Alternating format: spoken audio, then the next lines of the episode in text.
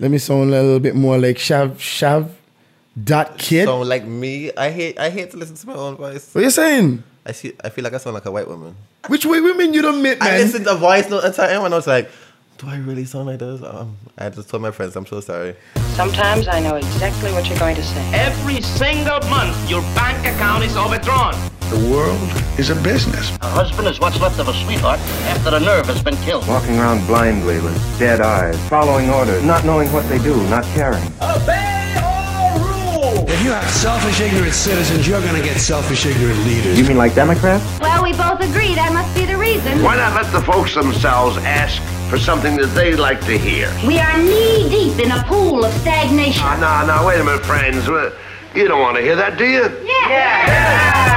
right, guys. Hey, welcome to Objectively Incorrect. My name is Stephen Smith. I'm your host most of the times. Like, if I'm not here, guys, don't listen to it. I'm joking. If, so, if somebody else does it, it's fine. I'm here in studio with Chaville Thomas, aka Dot Chavi, Chavi the Kid. Oh God, like he has like a hundred different names, but but he's super talented and he has a style that is undeniably his style. Like this guy, this his work is like the most fine art sort of stuff I've seen this side of the Rio Grande. All right, so Shav, welcome to the show. Thank you for having me. I'm pleased to be here. Okay, so what we're going to be talking today, we're going to be talking about an, an interesting topic. We, are, um, has a, as I said, he has a very unique and interesting style, and we're going to get to why, like, why is this your style in an age of conformity? Why not conform in in an age where we we kind of forced to be something? Why be something else? You know, Right. Um, so we're gonna dig deep into that. But before we get into that, we're gonna do a fact and fiction section. And as usual, what I'll do is I'll say five statements, and Chevelle will say if it's true or if it's false, if you think it's fact or fiction, and we'll see how much he gets right out of five. No pressure whatsoever. No pressure. Okay. okay. All right. And that is a lie. There's okay, there's no pressure. Just if you think it's true, if you think it's false, we could have discussions about each and every one of these things. So let's get started. No, what I did today is I tried to make sure that all the facts uh, photography related Mm-hmm. are, you know, in that general sphere Right. of the art of photography. Okay. Let's do this. All right, so number one. The most viewed photograph in history is the Windows XP's default wall- wallpaper called Bliss. The most viewed photograph in history is the Windows XP default wallpaper called Bliss. True or false? I feel like it's true, but I don't know if it's called bliss. But is it true? You said true? It is, it's true. Oh, it's called bliss. Yes, it's called Bliss. I did not know that. And you know what's funny about it? Like when I was looking it up, like they said, um, that picture cannot be taken again. Uh-huh. As in, if you go to the place that he took it, Yeah. it's like it's like a it's like a green grass thing with, With the mountains? Sky, yeah. Yeah. like right now they've they started growing like vines, vineyard. They have a vineyard there, so it doesn't look it doesn't look anything like that Mm-hmm. Ah. anymore. So if you go there, you can't you can't recreate the picture. All right, so number two. People in photos dating back to the late 1800s and early 1900s never smiled because the state of their teeth, because of this, the state of most of their teeth at the time. People in photos dating back to the late 1800s and early 1900s never smiled because of the state of most of their teeth at the time. Is this true? I think this is true. Is it true? Is it true? It's up to you. True or false? Oh, okay. I think. I think. I think so. Wait. I'm only judging from those Western movies I used to watch on TV, Oh, yeah, and the TV terrible- was horrible. Yeah. So I'm gonna say true. Is it true? It's actually false. It's false. Yeah. It's not. It, it, the reason they didn't smell had nothing to do with their teeth. Why? It was because they had to sit down there for hours while the exposure was being oh yeah, taken. because of the big. Okay, yeah, Yeah. that makes sense. And we got like one or two. Let's see if we keep it going. All right, so the term megapixel was first used in 1995 in a marketing campaign by Kodak. I love how you're asking all these questions like if I was born back then, you know? I was just born, 1994. But anyway. What are you um, saying? 94? Yeah, I was born 94. Are young? You're born in 1994? Boy, if you don't. I was young. I'm young. I'm young. All right, so the term megapixel was first used in 1995 in a marketing campaign by Kodak. True or false? I'm gonna just guess it. Just and guess because it. I said true all the time, I'll say false. False. It is false. The term megapixel was actually first used in 1984. Ah, eh, 995 sounds very close, yeah. I should have known this, yeah? Yeah, it's, too, it's a little too close. It's a little too young. Yeah. A little too young. Just a little bit. Just a little bit. Just a tad. Okay, number four. The world's most expensive photo was sold for twenty-three million three hundred and forty thousand dollars in two thousand and fifteen. True or false? The most expensive photo. The world most, the world's most expensive photo, and it was a print. You know, judging from how like I've seen the most basic photos being sold for Basic. millions, I would say true. And it's false. It's false. Yes. Wow. Yes. The world's most expensive photo, the Rhein II, was taken in 1999 by Andreas Gursky. In 2011, it fetched an incredible $4,338,500 at auction in Christie's in New York. Mm-hmm. Yeah, so it's actually $4,338,500. Yeah, still an amount I don't have, so it's plenty. Yeah, that's a lot.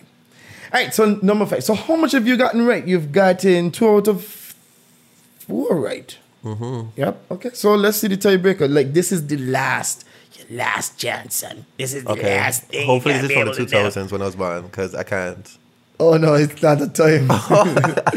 All right, five. the world's largest camera collector owns four thousand five hundred cameras. The world's largest camera collector owns four thousand five hundred cameras. There should have been a game of how fast I can Google. But anyways, um, Thank God. 4,000 how much? Four thousand five hundred. True. The last two was false, isn't it? I'm going to say true again. True. Yeah. It is. It is absolutely true. The world's largest camera collection belongs to Dilish Parekh of Mumbai, and he owns approximately four thousand five hundred. This is it actually how I passed school, know, I'm guessing. You know, it's you know even like when it comes to school, especially the multiple choice things. No.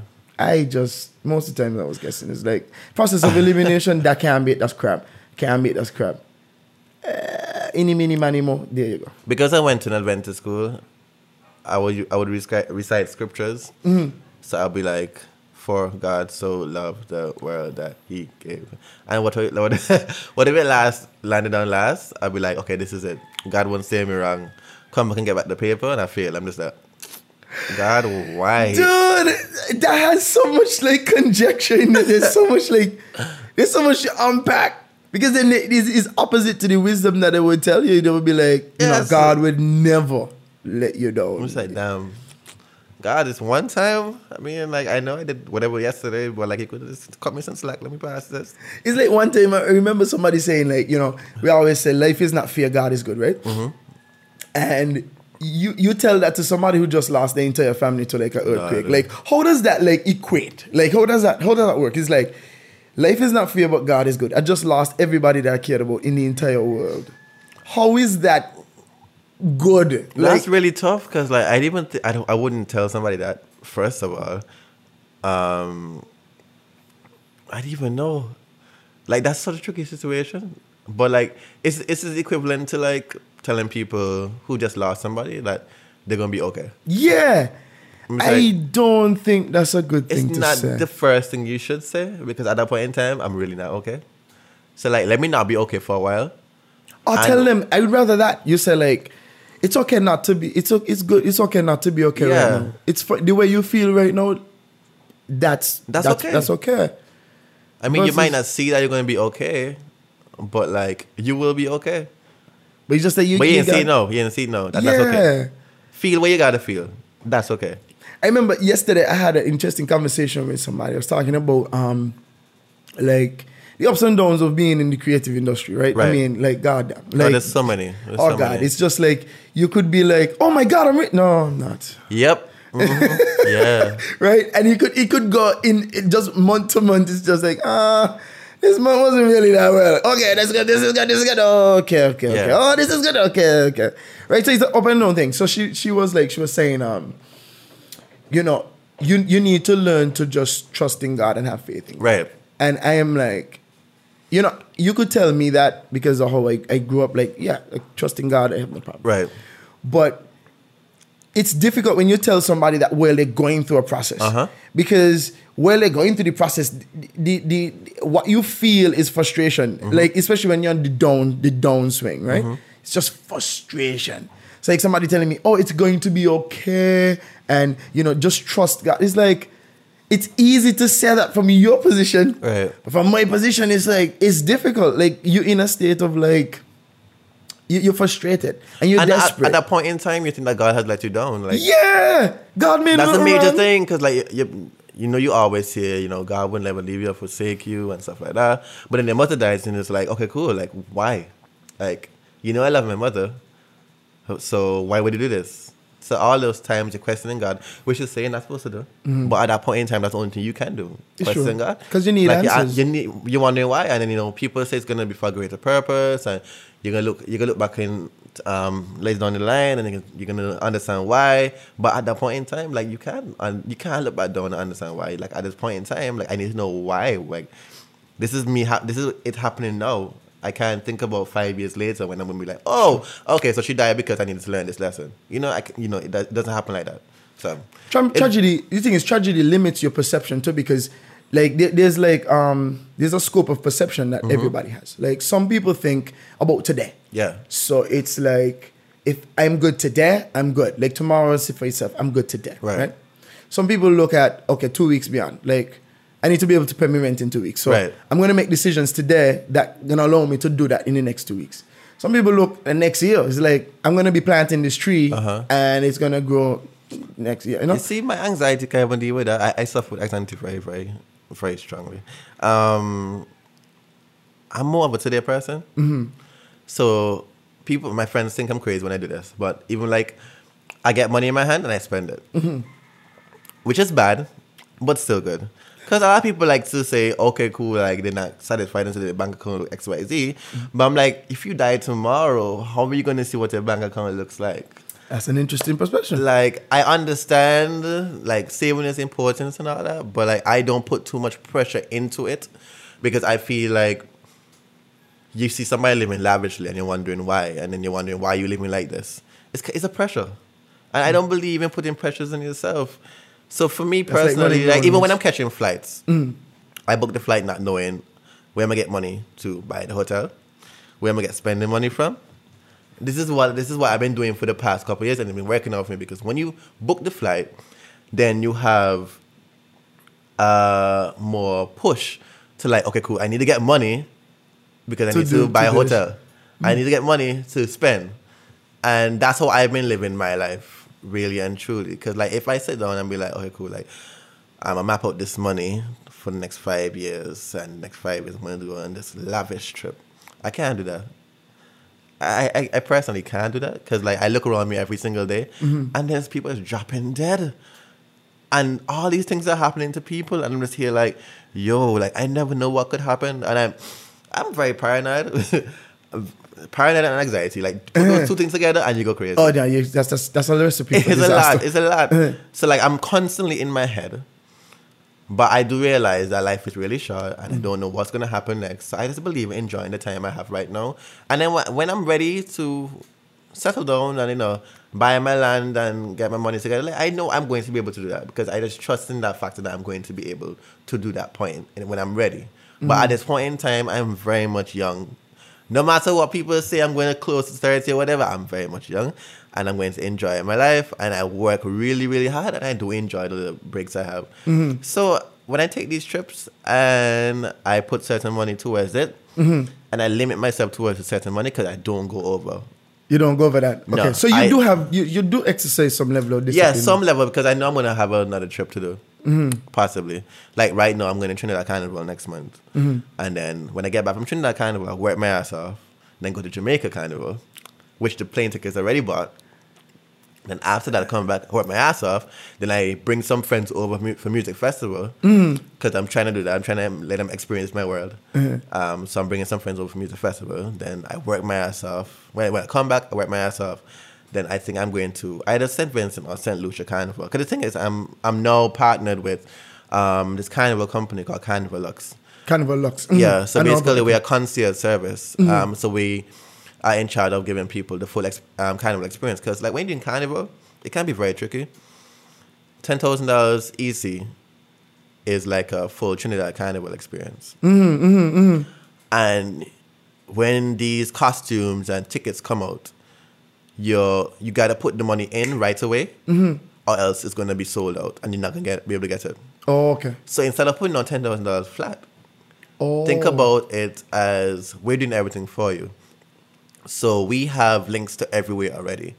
So um, we you give us the details you want to do, and you just pay monthly. You just pay the fee the, the fee that you, you originally gonna pay monthly. Oh, so Yeah. it's like almost like kind of a layaway program. Correct. It's like right. So you pay monthly coming up to the trip. So like, um, say you start in November and Trinidad is in February. Then you between that and then you kind of divide it into how many months, Months. it's gonna be. You can do weekly, bi-weekly, monthly. I feel like this is a little plug, but anyway. that's okay. That's fine. Um, I've never heard. I, I I heard of Lux, but I've never. I didn't know what. what it yeah, was. Mm. and it's, it's it's new for me because me being as a photographer, Mm. um, I I didn't un- I didn't think I would reach this far into venturing in my personal life because I think I, I- what I tried to do was separate my personal life and my business life.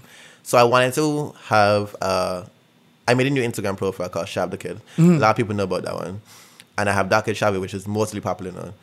Um, so Dark Kid Shabby is my personal, my my business life, my photography life, and Shab the Kid is my personal, jovial side, humorous, all that. So I separated the both, not expecting it to have both have two lives of their own. Mm. But in in fact, I have two alter egos that a lot of people know of. You have Shabby, you have Dark Kid. Mm. Shabby, you would find at parties. Dark Kid, you would find on the photography, mm-hmm. photography state. Um, Shabby doesn't care about much. Dark Kid Shabby cares about a lot. I think about a lot. I'm constantly in my head, uh-huh. all that. And then you have Shavel that's very, very silent and very awkward and very, you know, very doesn't like crows and so on. So I feel like I have to, eh, it's a lot. I have to put myself in certain frames of mind when I'm going into certain places because mm. it's kind of really hard for me to, you know, feel normal, mm-hmm. quote unquote. So, um, So you have to put on whatever it's the like I don't. I, want- I don't- persona is. Yeah, it's a per, it's a persona, mm. and it's very very different because you you can actually identify the two if you see them. Mm. So you know that Shavi would not do anything that Dark Kid would do, and Kid wouldn't do anything Shavi would do, and Shavel would not do none of the both. Do you think that this is like? Do you think? When I, I don't want to say normal because there's no such thing, but do you think it's? I don't. I can't use any other word right now. The, the other word it, says- it misses me. But do you think it's normal for for people to have like those different personas? Like like. I first think it's normal. No, I, I don't think it's normal because I'm not normal. I don't consider myself. so is it is normal. it is it is it is it is it that creative people just kind of tend to have that? I think so.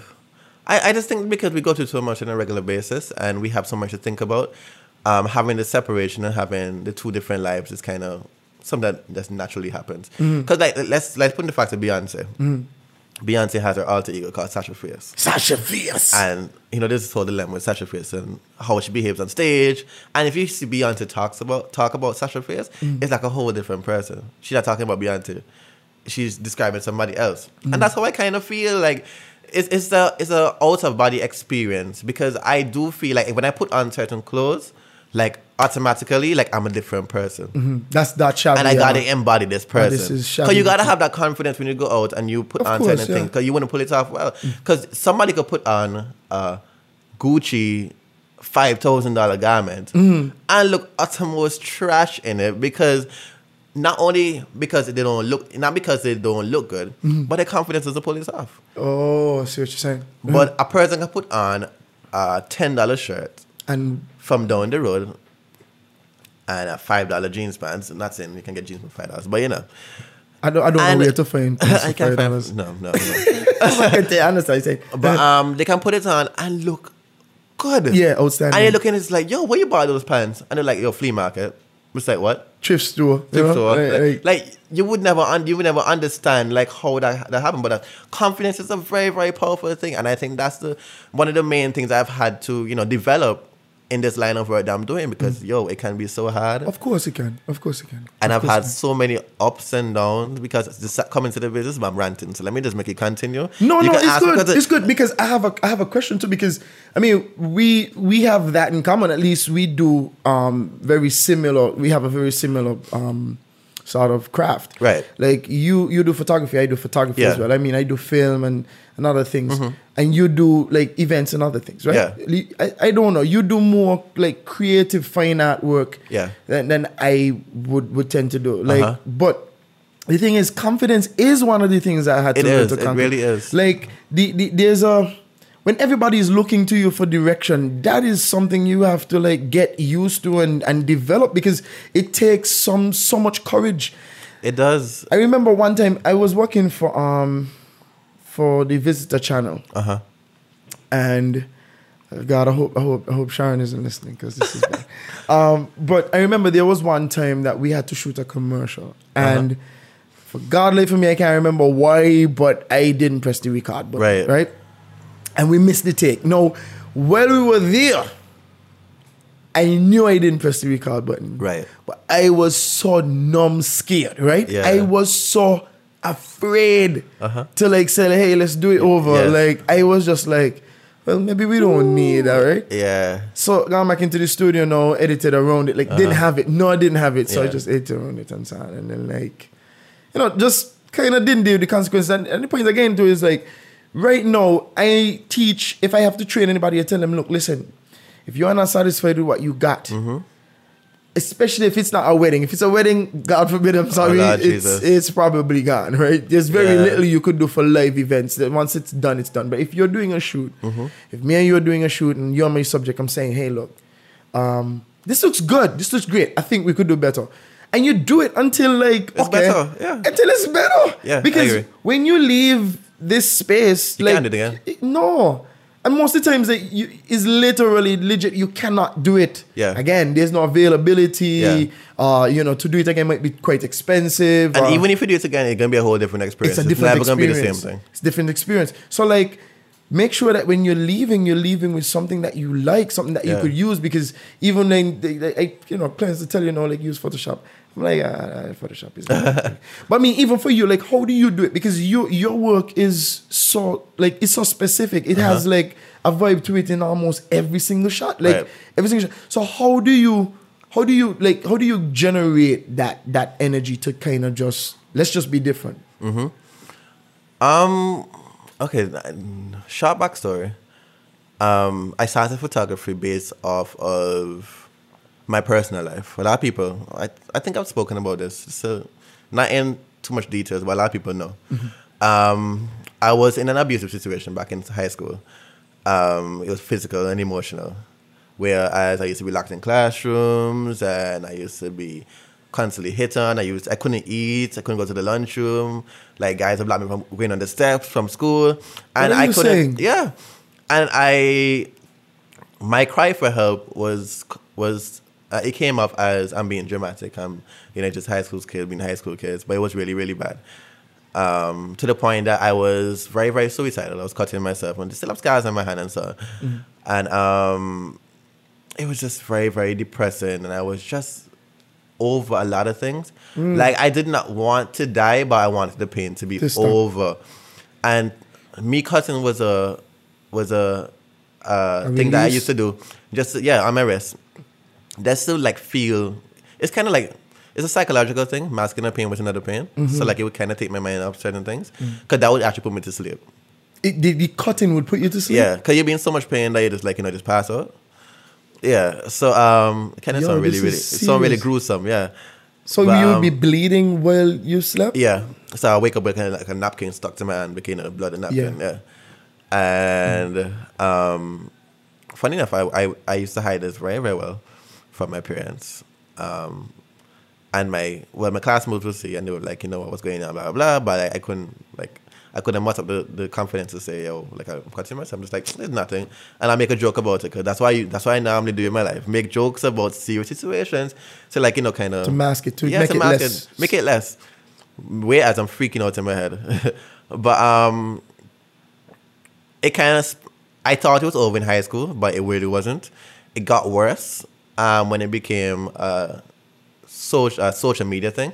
I was on Twitter, which is why I'm so anti-Twitter right now. But I was on Twitter day, Mm-hmm. and a lot of people knew me as the suicidal kid.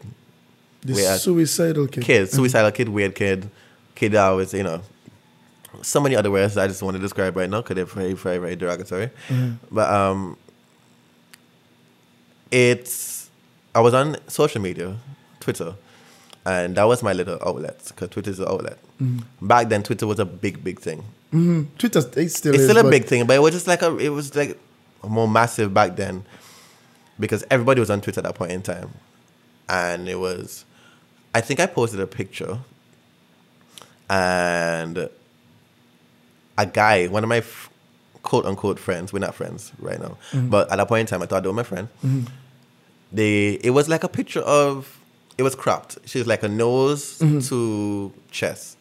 It was just like a DP image, and they were like, um, "Yeah, hide the fucking face," and it was like, What? "Bruh." That so they said that was a picture of you. Yeah, and they responded to they like responded they like at me and responded to it. Mm. Like I knew we had that kind of well I, you know you have that kind of we call it relationship with your friends that you know they be able to like make those kind of jokes. Mm-hmm. At that point in time, I was fragile as shit. So like you can't tell me that because Oh, like I already hated myself. So, but I didn't really take it. I, I took it on, but I didn't take it that on. Like I was like, okay, and I I clapped back, quote unquote, but my clap back was weak as shit. And What was point- this? You, remember what? I don't even remember what it was. It was something, something, so- something stupid. I probably could say like a mother or something like that. Uh-huh. But I was like, it was just weak. And what I did not expect was the social media bullies at the time to kind of vibe off of that, and you know, they laughed and they started at, um, retweeting it and quoting it and laughing. And then one person said, "Oh, you're gonna make you kill, finally kill yourself." No, so Wow. Yeah, So, so, they um, knew. So so people actually knew you were people suicidal. people then? saw the marks. Because after a while, they did so much, the marks become visible. course, yeah. And if it's deep enough, you know, they're going to actually leave them. Like, this is why I still have marks in my hand, because they were that deep. Normally, like, you cut yourself in a scar, it goes away. But these are really, really deep marks. Uh-huh. So they would leave like these. yeah. these- So, like, the white marks I have on my hand here, Uh-huh. like, that's that's what they are. But you used to cut close to the vein, man. Yeah. Right. Dude. Okay. Yeah, so, like, I have, like, about, like, I don't even know how much. and nobody, like, nobody did anything about this. Like, nobody. That's the thing. I don't think anybody. I think people just mostly scared, and they're scared to tell me certain things because they want me to like go over the edge. And I, I, I understood it, but like I, I kind of just wanted like somebody to like sit me down and be like, "Yo, like what's happening?" Yeah. and like, I did have think- one or two friends that did that, but like the is the way they did it is like they were scared, and it was like, "Yo, you shouldn't do this," and life is you know the random things people say, life is precious, and um, oh, the famous one, there's more people in the world going through harsher things. Yeah, yeah. The comparison. And that's the most that fucked up work. thing you can say. Because like work. at that point in time, I don't want to hear that. Mm. I don't care about anybody else doing. Like, I did my neighbor house burned down. Okay, cool, fine. But I'm still hurting right now. But you want My house burning right now. like this is me. So um, I understood they were trying to help, but it wasn't really helping me. Um, so yeah, so that happened, and it went on for two days. Two days. Two days. Because what happened was I thought the day was over. I went back on Twitter and I was tweeting again, Mm-hmm. and they were like, "Oh, he's still here, man." Yo, and yeah, it's really heavy. And I just got called a lot, a lot of names, um, which I don't think I think are really triggering, so I won't repeat them because I don't know who's listening to it. Um, but it was like a really, like a lot of really, really bad names, and basically people just basically saying that I don't, they don't think I belong here. I should die. Um, I should kill myself. And the- everybody kiki keying ha ha and it, and I deactivated my whole entire profile. I went off social media for a whole entire year, and I was like, you know, I was just down. I was just down, and that's actually how I found photography because I wanted. I just came out of high school and I was so lost in what I wanted to do in my life. I wanted to originally be a teacher, but I went to this summer camp and I dealt with children. I was like, nope, this is not happening this is this demon this is kids. not this is not it. This is not it. But I just was so lost in my life. I knew I was Uh-huh. a creative in, individual, but I didn't know what I wanted to do. I did graphic design for three years um, at the institute in Antigua, and the bullying was the bullying traveled there because the social media bullies were going to that school. yeah, no, so it's man. like I just went into hell. Just went into I like a deeper level of hell. of hell, yeah. Yeah. Because this is no more in the adult spectrum. Yeah, so now. I didn't even go around there. They usually hang out on the lunch table. Mm-hmm. I, I wouldn't go over there. So like I would probably like this like not eat until I go home. I just go to the, go to college, you know, do my shit, and go home. Go catch a bus, go home. And if I walk behind there, like I would walk like right around and I'll probably wear headphones. So I don't hear anything, but I, I could see them watching. I could see them laughing, and I can see them, you know, doing those kind And of And this this this went with you for three years. Nine. For nine. So so from the from the, oh man, so from the, the the start of high school. Yeah, the start of high school until I was about. Oh, I can tell you the year until 2016. Until 2016. So that's 2000 and what year did I start? 2001. Mm. One, two, three. Yeah. No, no, no, no, no, no. That's so far. 2005 to 2016. Yeah. So that's Yeah, like right. 11 years of of Yeah. of- 9, 11 years. Yeah. 11 years. and when, Um, when did you start? The, the photography started when at 2016. or- Yeah. 16 is when I started. But I went to, I finished school in 2010. Mm-hmm. But I went to Abbott for three years. Yeah. So so let me ask you this, and, and sorry to, to, to lament on this, but it I, I didn't know. I just Yeah, yeah, it's off guard. okay. So during this whole time, Mm-hmm. like no adult, you never had a conversation with an adult, say, hey, look, you know, no. this is this is this is difficult for me, and these people are bullying Um, me in any way, shape. I can't go to the lunchroom to eat because Yeah, I never used, I never spoke about it with my family because my family's, as I said, my family's a big Adventist family, and I didn't know how to, how to, I didn't know how to go to them and say that, and I didn't want my dad to be one of those dads that go up to the high school and be like, "Yo, who bullying my kid?" Like, who nobody wants. That's gonna make it worse. worse. So I didn't say anything about it. My mom found my mom. Oh, okay. So I'll get to that in a little bit. But my, uh, my mom saw my cut today, and I had the most elaborate description of why I had these cuts. I can't remember exactly what it was, but she believed it, and that was that. So she just But at, the, at that point in time, I was wearing long, baggy clothing. oh, so you used to cover up the scars with the long shirts. It was long stuff. shirts. Yeah, I used to wear baggy, baggy clothing. And I remember even when the when the bullying thing happened on Twitter, and I went to, I remember going to town with my friends because Friday night, Friday afternoon was a lime that we had in town. Mm-hmm. So all the high school kids would like hang out in town. I went to town with my friends, and my friends were popular at the point in time. I wasn't popular. I was popular for being a weird kid. But I had really popular friends. So I went to them and like I would I think one of them asked my friend what um why do you why do you hang out with me? So I'm just like, Yeah, I think I'm gonna just go home. So I went home. I walked I walked back home. I was like I So stayed he- for I stayed for a little bit but I walked back home. So they asked you if you wanted to hang with them. Yeah, my my friends my friends like at that point in time my my close friends were as I said they were popular. So me hanging with them was not an issue. Okay. But I overheard what was said to them. And that kind of made me feel like shit. Like, and I didn't want to be in that. Huh? Did they ask why you're hanging with him or? Did, did- Yeah, they asked her why why why she doing hang with me. Oh snap! Yeah, and mm. then I overheard them talk the other guys in the corner talking about them, and then you know like it was just a lot, a lot of really really bad words and like really negative words, and you I was left- just in a space where I just wanted to bawl my eyes out. I was really emotional at that point in time, like anything was triggering me, so I just walked back home. Um, and I remember going home that afternoon and like bawled my eyes out. And the first thing I did was find the razor and I got got my hand. That's the deepest cut I've ever cut myself my life. Passed right out on the floor. And yeah, I, I I stopped going out. And from that time, I just stopped going out. Um, I used to have this black journal that I used to write all my stuff in. And it was like deep. I was into poetry Okay. and it was in it was these deep dark poems and i oh so here's a here's a fun fact well, Oh, really- you, you're going to fun fact? yeah it's, it's not really a fun fact But here's a fact. i'm using humorous humorous things Of to mask course. my opinion but um i actually couldn't sleep for those couple uh, for half of the year i my mom my mom said i used to scream in my sleep yeah that used to happen. Uh-huh. yeah, I was, I was, I was just a really weird kid. There was a lot of things happening right there, and because I couldn't, everything was bottled in. I think probably in my sleep, I probably said things. So I used to talk in my sleep, scream in my sleep. Would wake up. She said when I wake up in the morning, she would say, "Yo, um, why did you wake me up this morning?" So I'm just like, "What are you talking about?" She was like, "Oh, I called her name." So I'm just like, "Huh? I don't remember anything about that." About that, yeah. And my little brother would cuss me because I, it would wake him up too. So like I used to call my mom in my sleep and I used to cry in my sleep and I remember I used to wake up with all these like like scratches on my body because like I don't know, I guess I'd be fighting myself in my sleep. It was not a psychological thing, but I, that part of my life was a really, really dark part. Yeah. um, I wasn't. I was going to church, but I was not strongly in. Like I wasn't believing in anything. Because at that point in time, I think I was being tortured. I think I was just being um, punished for whatever. I don't know why. But like nothing seemed to go right.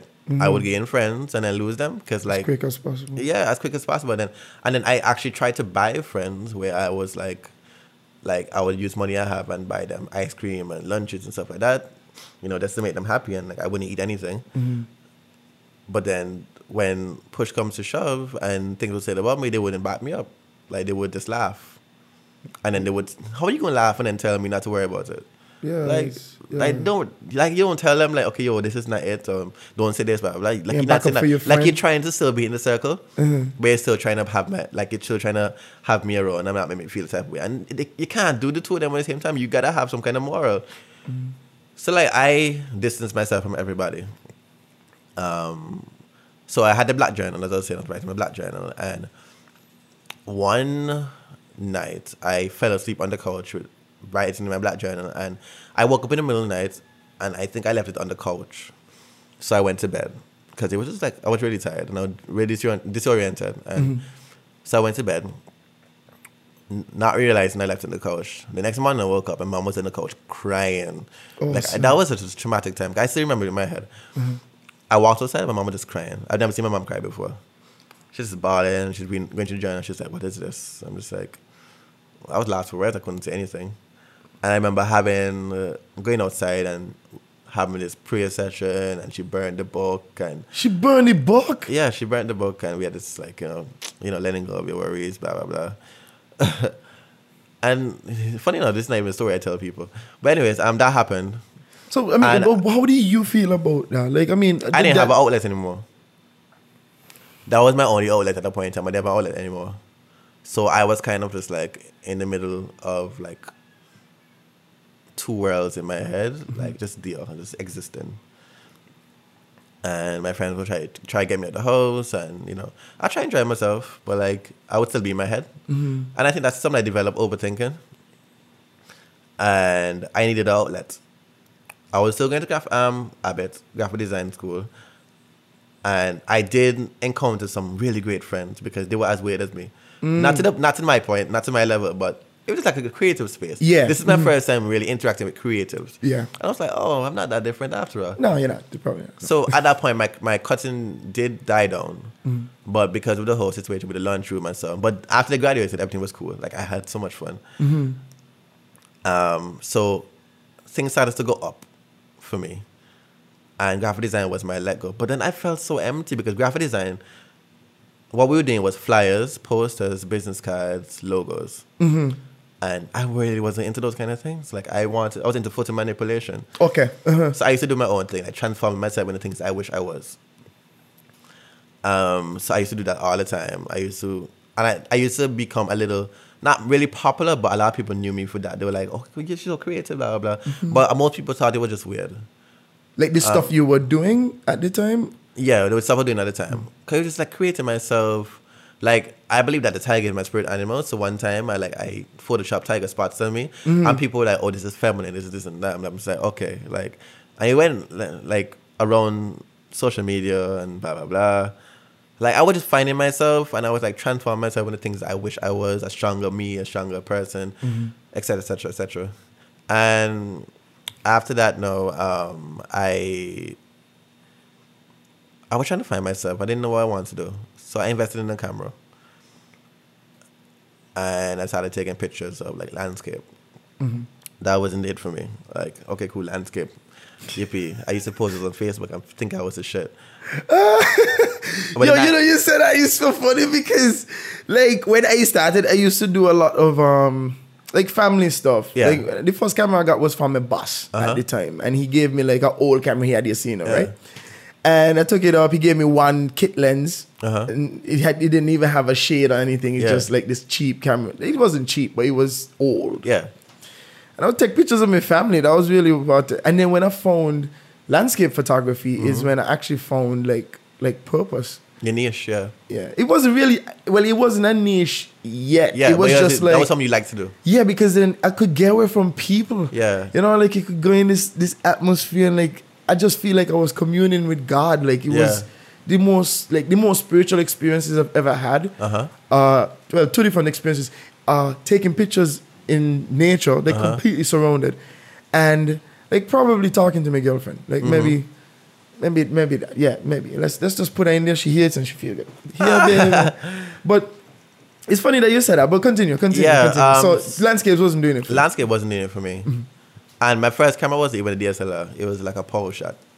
That's cool. You know, the Nikon Coolpix. Yeah, Coolpix, yeah. And I switched to Canon. and. I had a tripod. I, I bought a tripod, Mm-hmm. and I set it up, and I decided to take pictures of myself. And I remember having moments when I would just start crying because I when would, you took the picture, Mhm. when I when I when I was taking the pictures because like my thing is I wanted to capture how I was feeling at the point in time. So if I was feeling pain, I wanted to feel like I wanted to capture that. so the that photography became your journal then. Yeah, it became my photo journal. Uh-huh. So like I would look back at the picture and realize I remember everything that happened and why I took that picture, but like I would never express it. And I remember sharing my friends and they were like, "Yo, you should post this. You should post this." I'm just like, "Yo, I'm scared of my shit," because like last time I posted on social media, like It that went went to total sh- like, like ugh. So I made an Instagram account, which is one of the like scariest moments of my life, and I didn't have followers at that. So me getting me getting to nine likes and ten likes was like a major success for me at that point in time. Still is for me. It is right. like once you see that digit turn to double digits and you can't see who liking it anymore, it's, all you see is the number. I was like, oh my god, like I've arrived.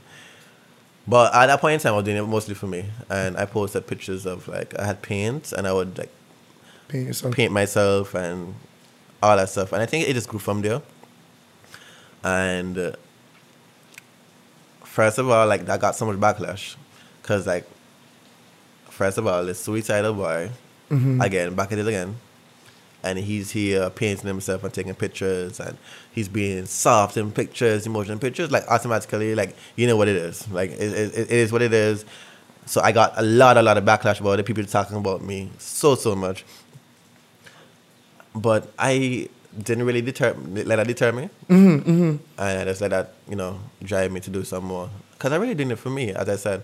So the thing is, you're not you're, you're not being, and this is this is interesting, dude. I don't know anything about Yeah. you. Like I, I just know you, you just got me mind blown. But, um, so you being different in your photography is not because you're trying to be different No. in your photography. It's because your photography has to do with the way you feel. It's Yeah. it's generally an expression of this is almost like my my black journal, Yeah. my new black journal. So it's it's really not trying to be cool or trying to No. uh, to obey. You've reached a different sphere, man. Yeah, because the thing is, um, I just said my self portraits and my photo journals, so that kind of just like took a life of its own. And before I even started shooting people, like I, that was my thing. Like that was what I was doing for myself. And I like I would get inspired by so many things. I would constantly go back into my past. And I know it might be triggering sometimes and I might have breakdowns, but there's sometimes when I do have breakdowns when I'm taking my pictures. Mm. And these are things I just don't share because like I don't know how to share it. Mm. It's only in recent only recently I've started to put myself out into the public eye as a more soulful and telling people like, yo, I I feel this. I went through this too. But back then, like I would just like have a caption. My caption would be like one word, two words. Like that would be it. But I wouldn't know what I was going through at the point in time because if I put that on social media, then I didn't know how that was going to be accepted. So um, It's like the balance. The, the- yeah, The thing is because you see, and I talk about this all the time. This is anybody who listens to the show, like they, they would know that. Like I said this all the time. Vulnerability is what we connect to now.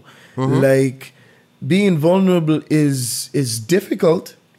Um, but we all could identify with vulnerability. Like, you know, we can't identify in our age anymore. Like mystery has lost its appeal to, Yeah. a, to a big de- degree. So like when Will Smith said it best the other day, he said, I grew up in an age where a movie star, nobody knew anything about Uh-huh. movie star. Like anything you heard about them, it just went viral immediately. Yeah. Like every tabloid had to say it.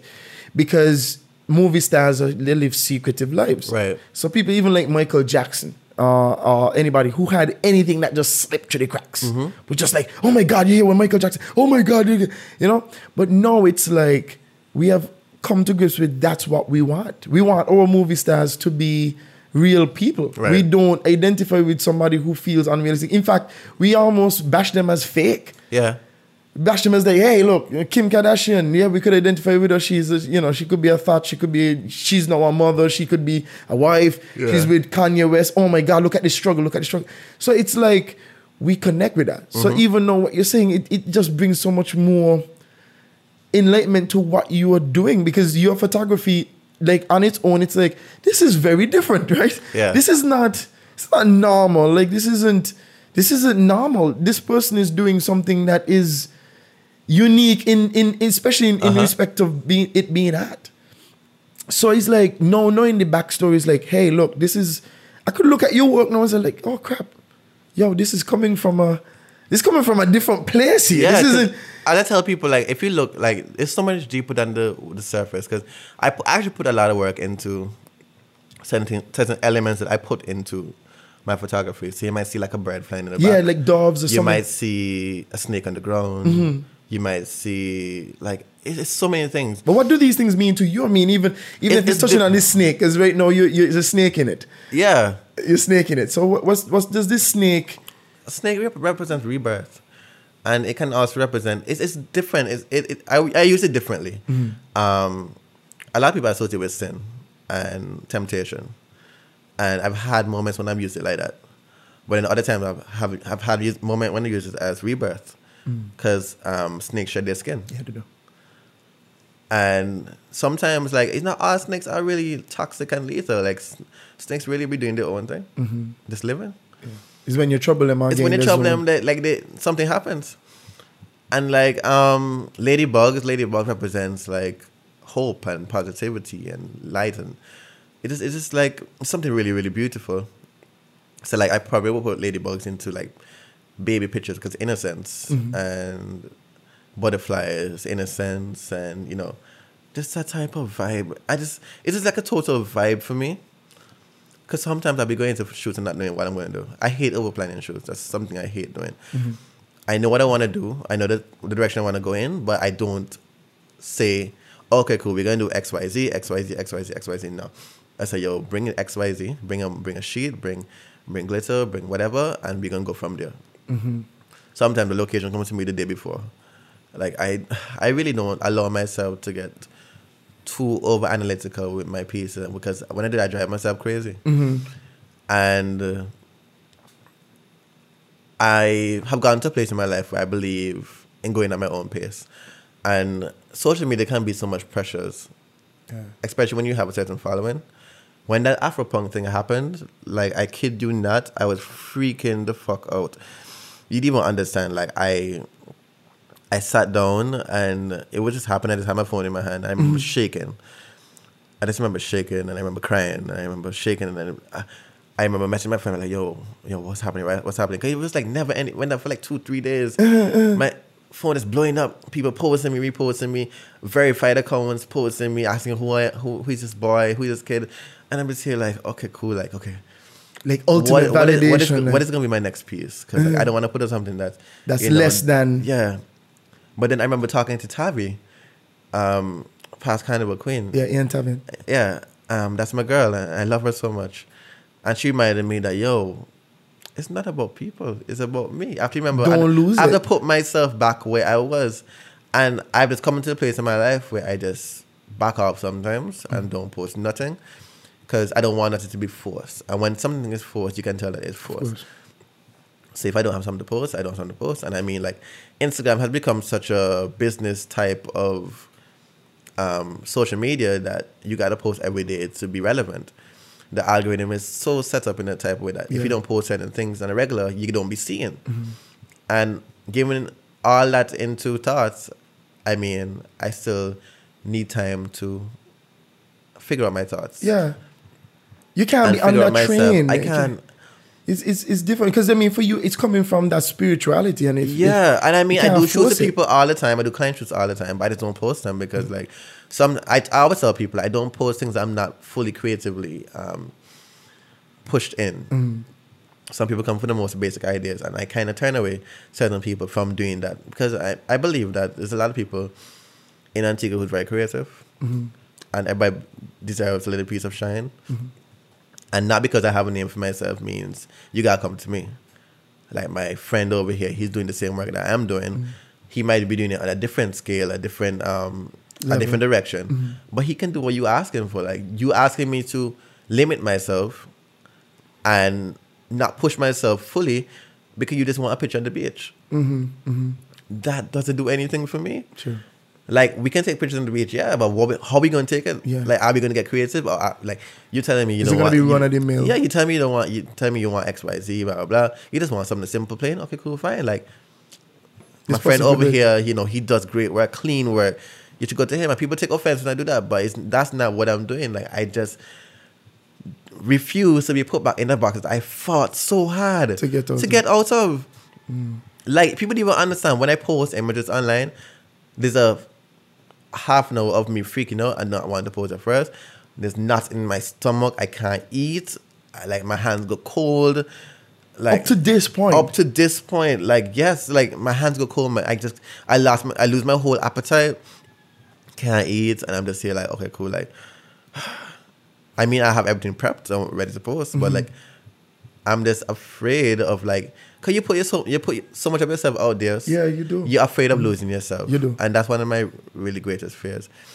Cause like I've- worked so hard on finding myself, and Went through so much. you know, yeah, going through so much that now I'm actually sharing it with people. Is like, am I losing the thing that I was, you know, different about? Like, it's, it was really hard for me. Yeah, And it was- it's easy. It's like if you are, if you are used to sharing from an innermost point, but the, the very act of sharing means that you're gonna get some form of feedback. Does that Yeah. change the way you feel from your innermost point? Because Mm-hmm. there, there's one thing that could happen to artists, and and, and, and I don't know if it's a social media effect or just Yeah. a popularity effect, where you you start off producing something that came directly from your brain. Yeah. No input, a, a very little input from the outside world. But then from the time the outside world starts to accept you, it's like, okay, I feel accepted. Does that now change how I feel? Mm-hmm. Because if you feel accepted, you no longer feel the exclusion. You know, you're not longer no longer outlier. And that's a danger. That's very, very dangerous too, because one of the things I really don't want to ever happen to me, and when I see it happens, I pull away. Is social media getting into my head? I really fight hard against that, and it's really, really hard for social media to get to your head when all these comments and likes coming in, Exactly. and these reshares and people telling you all this stuff. You feel like you can put out mediocre work. Yeah, because And they're gonna you like talk- it. You feel you can talk to people. You feel like if you put out X, Y, Z, they have to like it. They're gonna like it. And I don't really want it. This is why my Instagram notifications are off. All my notifications on my phone are off. If I don't go into the app, I won't see anything. Mm. Cause I don't wanna. I don't wanna be, you know, drawn into that space where like if I don't get a certain much likes, I'm gonna delete the picture. If I don't Mm. get certain amount of comments, I, I, I'm gonna delete it. I don't. I feel less than. Mm-hmm. And I mean, it's gonna happen. It's gonna happen sometimes because a lot of people would not understand certain images. Mm-hmm. But that's okay. That's okay because it's gonna be that one. The thing is, I want to reach that one person that I can actually help.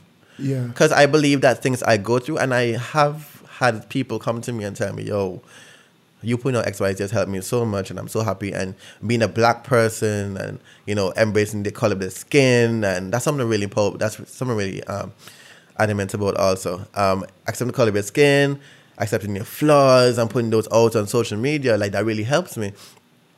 And those kind of things were on my head and I, I, I, I break down when those things happen. And i mean we live in a society where even as a man mm-hmm.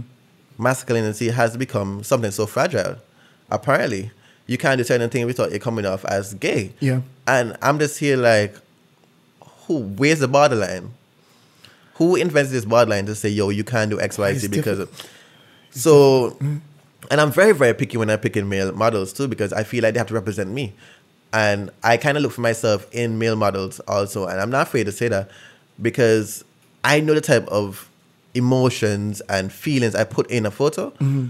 I ain't want nobody come and say with no thuggy thuggy attitude Yeah, yeah. i don't mm. want no hand clasp pose mm-hmm. co-pose i don't want that i want you to feel something we're gonna feel something we can connect with the audience And you gotta be comfortable with that. you gotta be comfortable, comfortable with it because that's that's the thing. Comfort. People people underestimate that part. You gotta be comfortable, and I kind of made that really really um, know when I'm with clients and so on because I make a lot of jokes. Mm-hmm. And if I'm doing a personal project, I gotta kind of take a week or two weeks to get to know the person. Mm-hmm. And I might actually ask them for a drink or you know some something really really cool So that you could connect. connect to- with them and find out who they are. I don't want to force something.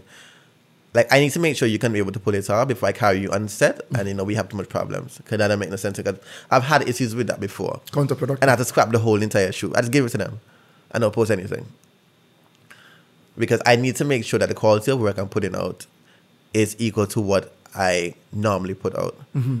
And I'm very, very, I'm very, I'm, I'm very, very particular in my work. And that's why I don't believe in people saying, people with this whole competitive vibe. Mm-hmm. Like if two people can be can be this in the same country doing the same thing. Mm-hmm. My thing is right, I ain't competing with a soul. Like I'm competing with myself. Like I look back, I look back on my old work and I recreate them. Only people who have been following me for a good while or probably like Would scroll on my feed would understand. Like, yo, you didn't do this already, but this one looks cooler. Mm. This one looks different. This one looks more, more. There's more growth in this, mm. and that's something for me that makes me feel good because mm. I believe in growth. Because you're not static. And- Yeah, I don't wanna be stagnant. It's easy to be, dude. I I have a question for you. Um, how do you do the balance? Because I think I think for me, me and you are different, very different in in, in, in the way we approach the creative process. And I'm happy Right. to hear this because, you know, one thing about this show that I love is that it, it forces me to kind of like. Don't care about what you think. Let's hear what this person has to say Right. how do you approach the the commercial part because i mean you are an artist how do mm-hmm. you how do you keep i mean i, I don't want to say the business going i'm not so sure if if you're doing it for the business but how do you keep the business going like how do you transpose this what that chavi not that chavi but what chavi the kid is because Yeah. i'm guessing that's the vulnerable side of you That can shabby, yeah. yeah. Um, how do you transpose that side into the commercial aspect of your work? Like the clients, the how do you do that? How do you Um, you know, you have clients that would come to you and tell you they want something, and you kind of second guess it because it's something that you're just not normally doing. But I'll say it's kind of basic, kind of just like a um, run in the mill thing, like foot on the beach, blah blah blah. At that point in time, you might need money, so you take the, you take the job. But then there's some people that come to me and they're like, they want to do a shoot that represents them. So I'd ask like certain questions, like you need to tell me like what exactly you want to push to do. Like you, what do you, what do you go through? What do you want to feel in this Im- these images? So a little short biography, a little rundown would tell me like, okay, cool, like all right, so do you have a direction you want to go in? Mm-hmm. And I have a thing with playing with colors. I believe mm-hmm. that colors and moods and emotions go together. Mm-hmm. So I would ask for certain colors. I would ask for certain um, elements, and then from all that, then the location would come to mind. And I don't believe I believe that you can do this most simplest shoot, but it come up so impactful just by how the person is posing. So a lot of people see my things and be like, "Yo, I want to do this," but I'm just like, "You don't have to do this for it to come off like this." True. This is just my perspective, but your perspective can be something different, and I hate to do two things twice. So I, if we're doing something like we're gonna do it completely different. Um, when it comes to the whole emotional aspect of it, like I actually ask them to feel and say like you gotta feel something, and I would probably give a scenario, or t- ask them to give a scenario, and they might get a little. I can see they get a little antsy about it because they they're trying to protect themselves, but at, the Yes. same, at that same time, like we need to pull up this image. So once they pull it off well, then in my post processing phase, mm-hmm. like I take a day and not do anything. I don't edit the picture. I don't look at them. I go back the next day with a fresh mind, and I put them in Lightroom, and I go through them, mm-hmm. and then I send it back to them. Or if I'm if I'm picking the images, then I pick them from there. But if I if they got to pick, I send it back to them, see what they pick, and then send it back to me, and then I vibe off of that. It's really easy for me to vibe off images because I can see. I kind of create things that I see in my head, kind of fictional worlds. Like if the world was a perfect place, how it, this is how it would look Uh, and I go from there. So I kind of go for things that are really unrealistically realistic. unrealistically realistic. Yeah. Um, like I- it's, fu- I- it's funny because I did an image recently. Um, and I got a long message from this girl, and she was like, "Oh, um, based on geogra- geography, the sun is not supposed to be in this position, and blah blah blah blah blah." Because I had photoshopped the sun and all that stuff, and I'm just like, you just lost the whole essence of the image. So the, in the critique, she's lost what you're trying to she say. She has lost the whole essence of the image. She's got into the rules of photography, quote unquote, that I totally hate. I don't believe like I believe like in studio in the studio world, I understand. But in natural light world, like there's so many things you can do. So many things you can play with. I understand there's rules and regulations of photography. I don't want no part of that. yeah, well, no, no. I don't want no part of it. I used to be in the part of, of a photography group on Facebook. I took, I came out of it completely because like I felt like they were looking too much at The technical, the technical part of it and nobody was appreciating the image. yeah. Or the ad. it was or the al- or the ad. It was always next time do this, next time do this. Oh, I would do this differently. Okay, cool. But what was the person trying to do? You didn't even allow them to explain themselves. And I understand, I understand how the, all that works and so on. But for me personally, like I try not to go into that realm because then you're going to drive drive me crazy. Mm. Because the box to it, the, the box is. Uh, we, are, is- we are different in that case. So we completely Yeah. different. Because I am a, I am, like I would plan a shoot. Like Right. I, I, I'm gonna plan a shoot down to like okay, um, I want to know what poses I could use to this person. Uh-huh. Like I go to Pinterest and whatever, Yeah. and it's like okay, I, I like that, like that thing. These are my options here. And I'm going out and I'm like super, super duper prepared. Like Yeah. before I go, I have a light mechanic, I'll have, I already have a light schematic set Yeah. and all of that. But I work in that realm good because once I I'm once I'm planned, I could freestyle Right. from the plan. Yeah. Like I could be like, this, I could fine tune this. Okay, Yeah. no, that I have a because it gives me a standing point. I like what you do because it's so it's more organic. It's like I am going to say I'm not gonna try to dictate how this mood is gonna go. Right. I'm gonna see how this feels, and I'm gonna make And the go ahead, change. I'm right. gonna make the. I'm gonna go ahead. If this person feels mad today, Yeah. and I plan for a happy shoot, the the, the emotion going to switch it up. it, it has it has to switch. But the, the thing is, you're so in tune with the emotional part of it. It's like the technical has to just follow after that. Yeah. Whereas some of us are more like the technical comes before, and then the mood has to follow after that. It- it- it's just, I guess, it's a different way of doing it. I'm not saying anything is better or worse, but it's just interesting to to meet somebody like you who does that. Right, right, right, right. But then, is it is it that it does it translate like for you? Collaborating with people, I know you do a lot of self portraits, Yeah. and I guess that's that's your journalistic, that's Yeah. your journal.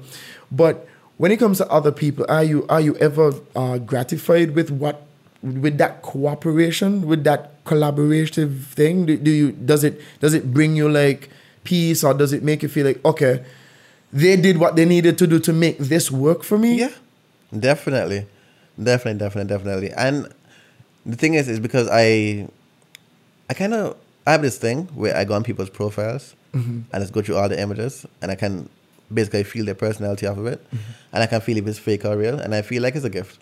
But um, I can just basically feel what I need to, what I want to use them for, and I go from there. So like, my recent recent project was my nude book my online nude book that I recently released public um, publicly the other day, and I thought finding people would be hard, but it was actually easier than I thought. To find Um, people to pose nude Yes, it was actually Antigua. it was actually easier than I thought. Um, of course, I got a lot of no's.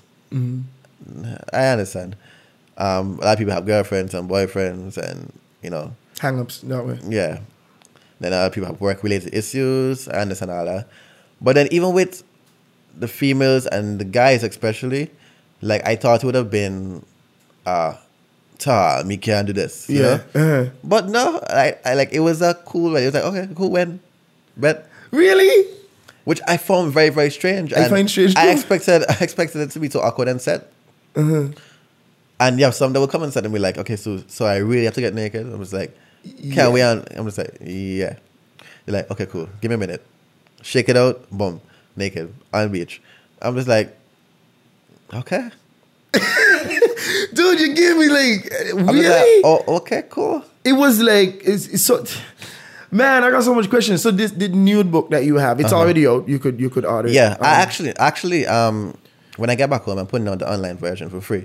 It was it was for sale for a limited time, Mm-hmm. but I really want to work get this get out. I want to get it out some more, and I want to work on part two. And Mm-hmm. Okay. Mm-hmm. what, what I'll do, it's not printed yet, but what I'll do, I'll mix part one and part two together, and that will be the book. that will be the actual collaborate. Yeah, Okay, but that for the online the version, right now there's about eight images on my Instagram profile, which went, I would say viral. Okay, went around a lot.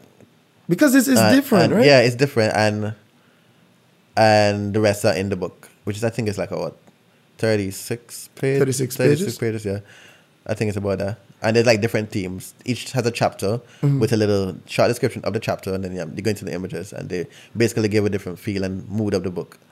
Now the question is, do you think? I mean, we're wrapping down, but do you think that um that that Chavi and Chavi the kid is going to? Uh-huh. Uh, do you think is it possible in the future that they could be molded together into one individual? Yeah, I think so. Cause they're from the same person per se. Um, I just needed the separation for social media purposes, because before I was posting selfies with my friends and you know food I eat on my dark H- dark HIV profile, but then when it took a life of its own, and it became more of a emotional and conceptual aspect, mm-hmm. I just didn't want to have all that in between. You know, mm-hmm. I wanted the fo- I wanted yeah, I wanted the focus to be on this. So I had to make another profile, which took a life of its own, which I did not expect. Mm-hmm. Um, so now I have that other profile to have more of my, you know, the life behind Dark Age Shabby. You know, he's actually a human being. Yes, true. It's true. He's not just a, he's not just a brand. Cause I've seen some, I've seen some shit online like, oh, is he a god? People Is he a god? I yes, when it- when the Afropunk feature happened, and I had a, I, I had Whitey at the time, Uh-huh. and it was going around like, oh my god, is, is this person real? Is this um, is this a digital image?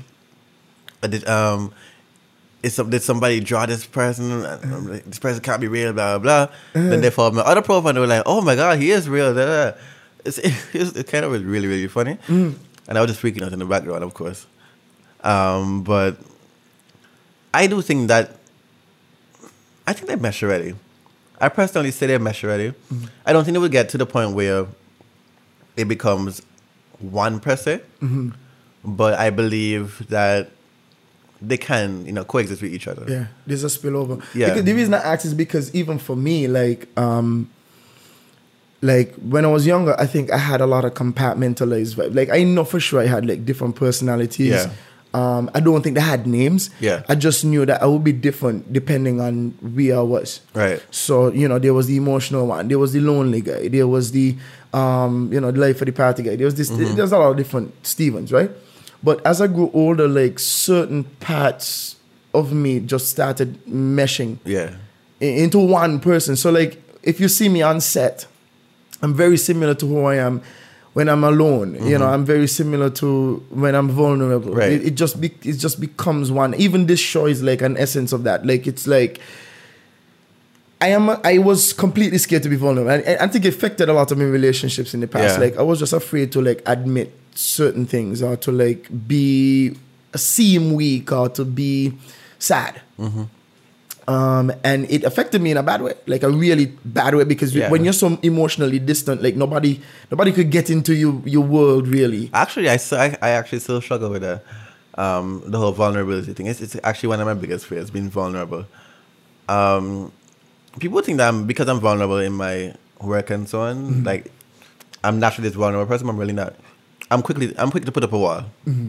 And I'm very much afraid of breaking it down and then being broken down. Oh, true. Yeah. So that's one of my greatest fears. Um, I could, I could say it. Um, recently, I only recently got into a relationship, and that was really hard for me in the first place. But it's it's still it's still an ongoing struggle because I still have moments when I just feel like I need to put it back up. Mm-hmm. But then they make me feel very comfortable, so I kind of like you know what, I'm just like okay cool like maybe I'm good, maybe I'm good. Maybe this could work. Yeah, but vulnerability for me is really, really hard. It's really so people that can do it just like this, I, I applaud them.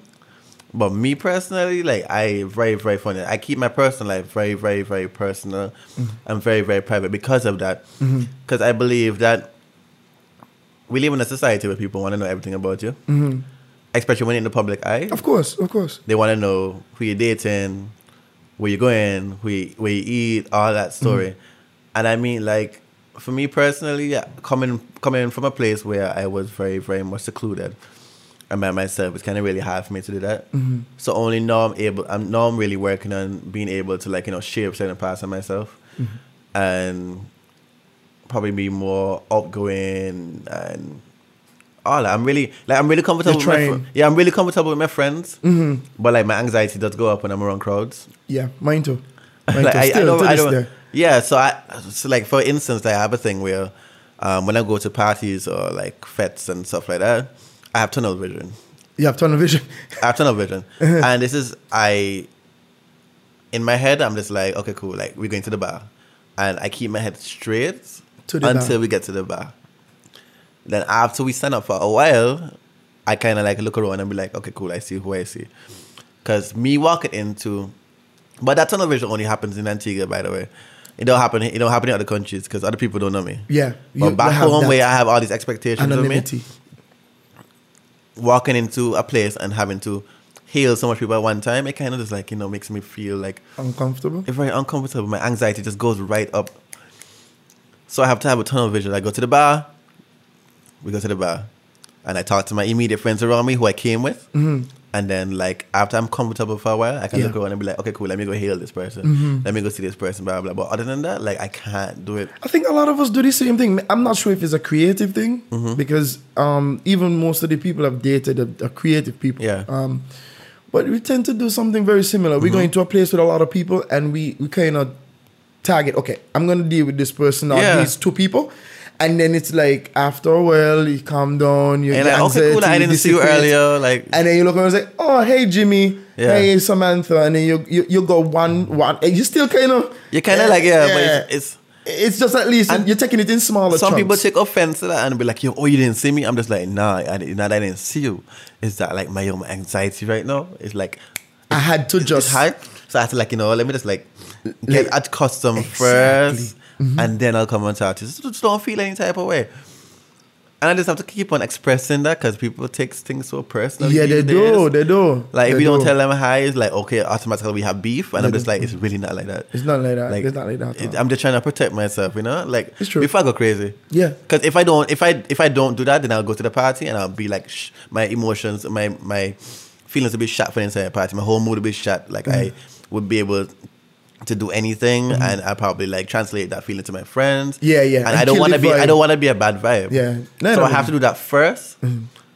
Before I can do anything, but when I come to like Saint Kitts, and I mean like Saint Kitts is becoming a little mini Antigua, just a little bit. Ah, no. Just a little bit, because like I've, I've, I've come to St. Kitts and people, you know, be like, oh my God, you're the guy of the internet. I've seen your face. Yes, yes, because we the, the scope Yeah. is small. It's so small. It's small. Like I went to a store with my friend, um, Kaijana, and he was dealing with this girl um, behind the cash register. Mm-hmm. And this other, I, she just kept on watching me.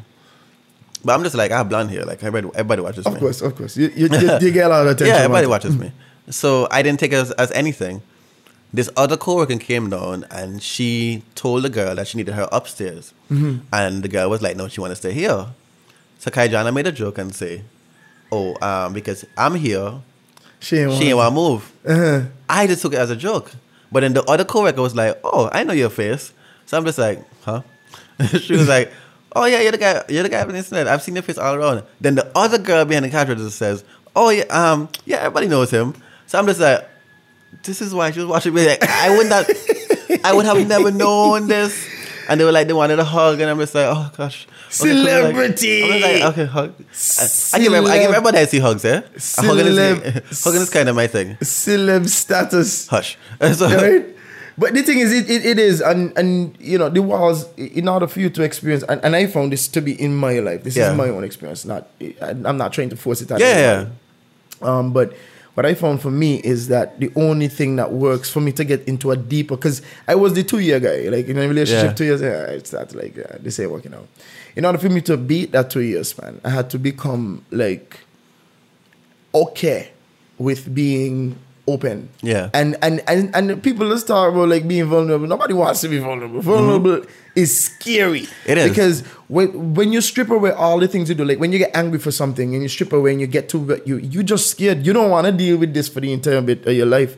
And I think even for my um my art, it's the same thing. Like I've reached a point now where it's like I need in me art, I need to be able to be vulnerable. Like Yeah. I need to be able to take a risk. I need I need to be able to be comfortable failing at mm-hmm. doing something. Like unless if, if you don't do that, what you'll end up doing is you'll do the same thing over and over Right, and over and over again. Like you have to find a space where you could, hey, I could be vulnerable. It might not be something that you have to share with the world, but it's something that you have to do. You have to experiment with different things. You have to try different things. And trying different things usually, sorry to say, it means failing. Something Yeah, like more does. times than not. Like I would try something new and like oh, Trial and error is like the work. greatest thing that ever happened. uh. It is Trial and because error is everything. the lessons that you learn from the failure to me are more than the lessons that you learn from the the, the successes. Yeah. The successes is like this could have happened serendipitously. You know what I mean? Like you could have gone to the right place and be at the right place in the right time. You get lucky, somebody see, you know, and you think that oh, I did this, but it's no, it's all these forces at nature. But when you fail, God, you could just like okay. This didn't work because okay, that didn't work. Right. That didn't work. That didn't work. My own powers, that didn't work. I should have. Bap, bap, bap. Because even with even with me on photography, trial and error was everything. I, it's what my photography is built on. Like I've never went to school for it, so I've been self teaching myself for all these years. For all, well, this is my this will be my fifth year come August. So for the past four years, I've been you know self taught, and it's about me just going behind the, the computer and trying things, failing things, being being upset because they fail, shut on the computer, go to sleep, wake up next morning, refresh, try it again. Try again. And then it works, probably works out, it probably doesn't. I scrap the whole thing. When it works out, I post it. Exactly. Like, that's just how it's supposed to be. But even with vulnerable, vul- um, being vulnerability, um, it's, it's it's a funny it's a funny thing. It's all about growth though. It's really all about growth and even with the story I just told you about my past, like I, I'm only able to tell you this because I've come to the place where I'm just okay with it. Mm. But before I couldn't tell anybody this. Like I never like everybody asked me how I get into photography. I'm just like I'm creative. Ah. like that's that's it. But I never oh I never really told anybody the backstory Yeah, yeah. of why I got into photography and how it happened. Because And it's only because I'm able, because I've just grown so much in my life. I've become such a mature person that we're dealing with certain situations and stuff like that. That it's like, okay, cool. Like, it's okay to say this now. It is. And I the might be is- helping somebody. Exactly. That's what I was just about to say. It's like you don't know how much lives you touch by saying, "Hey, look, I found an avenue Yeah. to get this." It's not really get it, but to express it because you had your journal, and I, it's such a what you said today just kind of just inspired me on so much levels because we always said- we always thought like use art, use Yeah. art, but like to see somebody like somebody you you you used art to become a better person. You Mm-hmm. use art to get that negativity and you know propel it out of your system Right. or just vent it in a in a very creative way. Your story, I'm telling you, is like it's it's inspirational because a lot of people go through bullying. Bullying is a real thing. It is a real thing. And I feel like we, because the Caribbean has had to be a thing that doesn't happen. And they're like, okay, cool. You're, you're getting bullied on social media, log off. It really doesn't work like that. No, it doesn't. No. You're getting bullied in, at school, tell a teacher. And teachers will tell you the same thing. Oh, just kids being kids. Or just avoid the person. It really doesn't work like that. It doesn't. And this is a the, the, your mental stability is a, such a powerful and fragile thing that it can easily be tips tip over, mm. and that's it. You lose You, it you, you lose it. Yeah. and that's what I try, I try so hard to save my mental and I, that this is this is this whole thing with me protecting my energy and with the people I surround myself with. I'm really, really adamant about that because I feel like when you put a rotten fruit next to a lot of healthier fruits, Yeah. They get rotten. they get rotten. Yeah. And I mean, I might not see it. I might not see it, but it's going to happen. Mm-hmm. You ever had? You ever was really excited about something? You tell somebody, and they're just like, okay, And he killed and you for- feel like total shit afterwards. Yes. Like why did I? Why was I even like? Like, why did I even tell them? It's, Like, it works yeah, just like that. So you gotta be so so careful. And if I don't protect my energy, like it's gonna translate into my art, and I'm gonna get go into a very very dark place. Mm. And when I started my photography, I was in a very dark place. too. My like, if you look from my feed, go from the bottom, come up, it's like dark to light. Okay. And when I got that, Literally, like, literally, literally dark, like, which is a lot of dark things that dark art I used to be into. And then coming coming up, it was like there was I I dubbed 2016 the year of the light, and when I did that, I kind of like trans- transcended myself into a different realm where my photography is concerned, and I just try to f- do everything so positive, be positive about everything, mm-hmm. have a positive outlook. Because I've been in, in that place where it's like, it's really hard to see positivity when negativity keeps on happening. course, we talked about this before. Yes, it's difficult. It's really, really hard. So I've been that person to be like, oh man, things are going right for me right now, but that's it. There's no, there's no outlook in it. Is it like that's it? Throw the whole puppy. and then when you and then you kind of look forward to negative things happening and you you say things like oh um you know every time i feel happy something bad happens i'm just waiting for it to happen you know how dangerous that is That's dangerous. You're And- attracting it. and i feel like i'm talking to myself right now because i'm still guilty of it Mm. but it's very very very dangerous and i just mean we just gotta remain focused in a very very negative world and the society has built this this realm of can'ts and don'ts that we need to kind of get out of Mm-hmm. Yeah. And do more of do's and just be yourself. And. It's so important to be yourself, and that's one of the things that I really want to portray when I do my art and I even when I live my life. Like being yourself is okay. Like if I didn't, if I wasn't, if I listened to what people were saying that I shouldn't do, I probably would not be here right now. it's true. I like I really would not be here right now because a lot of things would never have happened. But like it's because of me saying like, yo, like people are saying not to do this. Okay, cool, but what do I want to do? That I'm just like, you know what? Let me just, I'm gonna do what I want to do. I mean, like it's difficult, It it's is. heart wrenching. And the world putting- sometimes is against you. Like, You're putting your you work. stop that now. Yes, you're putting your work out for um, interpretation of people's own. And the Like you could put the whole caption and people look at the picture and take a whole different feel out of it and they run with it. anyway. This is how this is how memes happen. This It's is true. how all these viral things happen. And I mean like when you think about these things, it kind of makes you feel so ang- like anxious and it makes you feel like nervous about putting on anything. Mm-hmm. But you just gotta get to the place where you're like, you know what, you know what you're doing. Yeah. You know what you're putting out, And I'm gonna try. and you're gonna just try it. Indeed. Well, guys, we've been talking to Chevelle Thomas, aka Dot Chavi, aka Chavi the Kid. And today, well, to, to end off today, to end off our session, we are going to do three things. We're going to say three things that we know for sure are incorrect. Now, I don't come prepared for this section.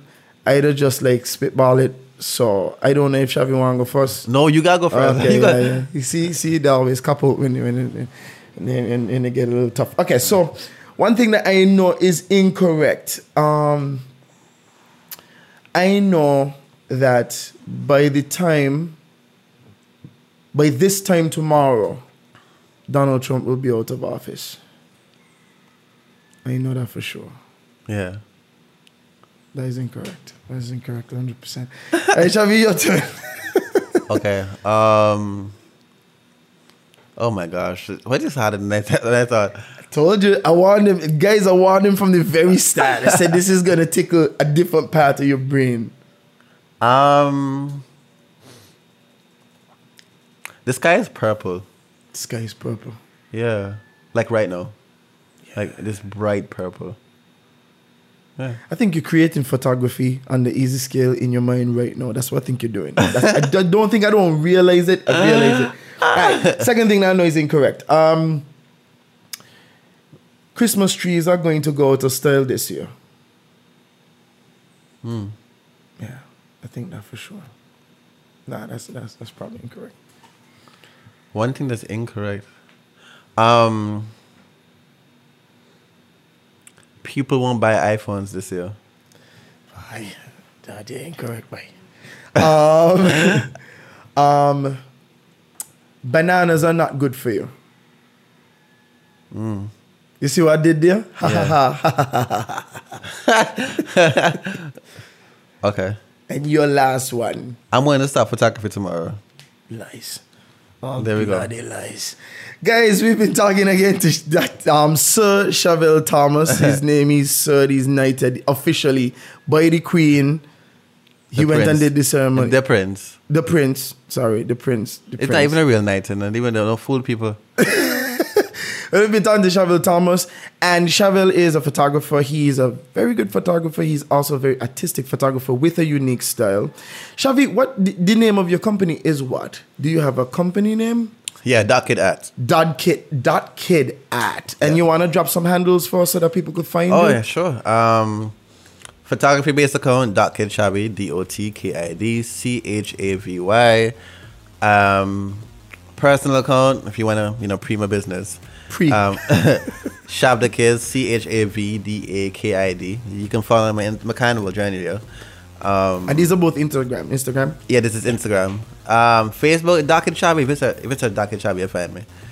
Um, anything else right now is in the works. He's in the works. He's in the works. So guys, check him out. Check out his work. Very good work. Very impressionable work. Very, very creative. Very comes from a very sir. good place. All right, so guys, you've been listening to Objectively Incorrect. I'm Stephen Smith. You guys can check us out at obje- objectivelyincorrect.com. You spell incorrect I N C O W R E C K E D. As we spell incorrect wrong, that's how we do it. And as usual, peace, no gang signs, guys. Boom shakalaka, boom shakalaka, boom.